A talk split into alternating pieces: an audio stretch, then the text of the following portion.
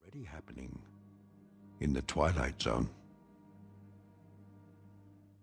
And now, The Twilight Zone and our story, Number 12 Looks Just Like You, starring Bonnie Somerville and Charles Shaughnessy, with Stacy Keach as your narrator.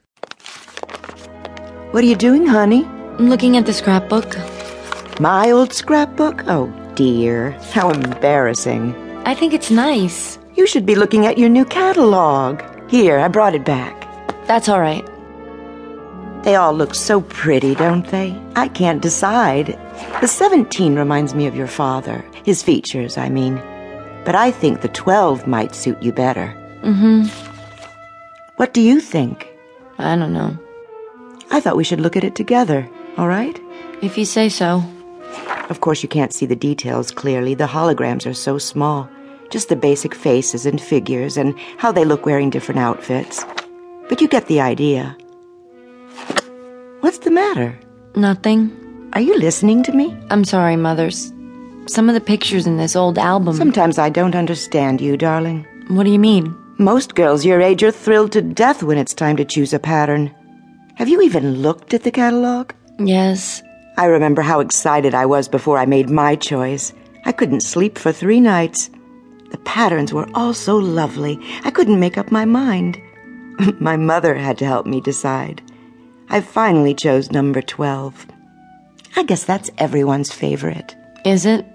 Aren't you excited? Mm hmm. What is it in that old album that's so fascinating?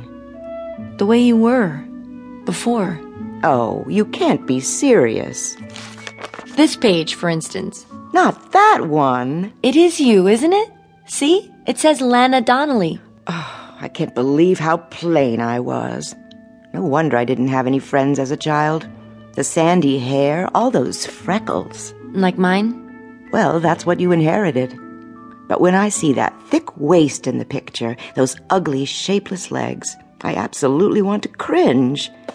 I wish your father hadn't given you this book. Hard to believe, I know, but I'm afraid the awful truth is it's me. Before my transformation. I knew it. I was such a sight. I wouldn't say that. I think you were beautiful. I really do. well, I certainly don't. I was unbearably homely. It was always hard on me at school until, well, Thank goodness for the transformation. It's the most marvelous thing that could happen to a person, and it didn't come a moment too soon. Am I very homely now? Of course you aren't. Not to me. But afterwards, oh, think of it. You'll be beautiful. Mother. Yes, dear. May I ask you a question? Anything at all. Suppose I didn't want it. What? I wouldn't have to, would I? Darling, what are you talking about? At least I could wait a little while, couldn't I? Would that be all right? Oh, uh, I don't think so. It has to be done at just the right time, a certain stage in your growth. Later, it's much harder. That's why the Bureau notified you. The time is now. But what if I'm not ready? You're just nervous, darling. There's nothing to worry about. Nothing at all. Say, I know what you need. You do? a glass of instant smile. I'll ring for Grace.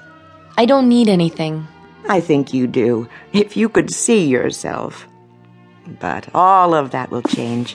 Just think. Turn it over in your mind and savor it. Very soon now, very, very soon, you can look like this. Or this. Who's that one? She's exactly your age. Isn't she beautiful? Her name is, let me see, Melanie Moore. There's no reason why this couldn't be you. Wouldn't that be wonderful? You rang, Mrs. Cubarrel? Lana. Pardon me, Lana. A cup of instant smile for my daughter, Grace. Yes, ma'am. On second thought, make it two. I could use a little pick me up myself. Right away. Teaching the help to use first names can be a problem these days. But we're all equal, aren't we? Yes, Mother. Remember that. After all, Grace is a number 12, too. Even if she is our maid. Oh, Mother. Why so glum, darling? I'm tired. I think I'll go to my room and lie down. That's a good idea.